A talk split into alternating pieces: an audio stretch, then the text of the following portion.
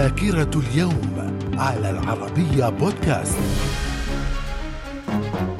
أهلا بكم إلى ذاكرة اليوم الحادي عشر من نوفمبر. ففي العام 1909 الولايات المتحدة تبدأ ببناء القاعدة البحرية العملاقة في ميناء بيرل هاربر في جزر هاواي في المحيط الهادئ. العام 1918 انتهاء الحرب العالمية الأولى بالهدنة التي وقعتها ألمانيا مع قوات الحلفاء. وفي العام 1936 وصول لجنة بيل إلى فلسطين. فلسطين للتحقيق في الاضطرابات الحاصلة بين اليهود والعرب بعد اندلاع ثورة فلسطين. من الذاكرة. ومن ذاكرة اليوم الحادي عشر من نوفمبر في العام 1938 عصمة إينونو يتولى رئاسة الجمهورية التركية خلفا لمصطفى كمال أتاتورك. في العام 1962 أمير دولة الكويت الشيخ عبد الله السالم الصباح يصادق على الدستور.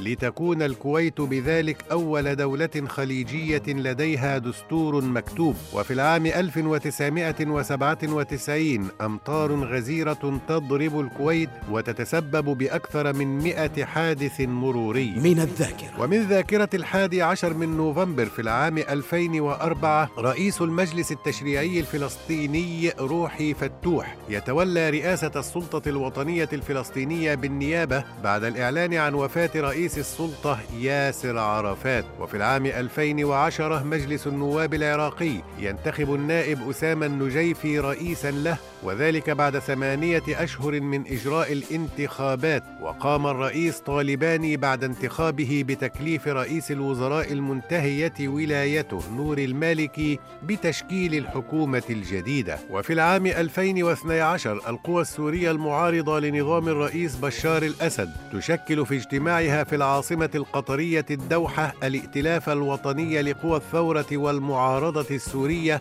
وتختار أحمد معاذ الخطيب رئيسا له. من الذاكرة. ومن مواليد اليوم الحادي عشر من نوفمبر في العام 1821 فيودور دوستوفسكي الروائي الروسي الشهير. في العام 1869 الملك فيكتور عمانويل الثالث ملك مملكة إيطاليا. في العام 1962 ولدت ديمي مور الممثلة الأمريكية. وفي العام 1974 ولد ليوناردو دي كابريو الممثل الأمريكي. من الذاكرة. ومن وفيات الحادي عشر من نوفمبر في العام 2004 ياسر عرفات رئيس منظمة التحرير الفلسطينية ورئيس السلطة الوطنية الحاصل على جائزة نوبل للسلام عام 1994 وفي العام 2005 توفي مصطفى العقاد مخرج ومنتج سينمائي سوري عالمي أمريكي.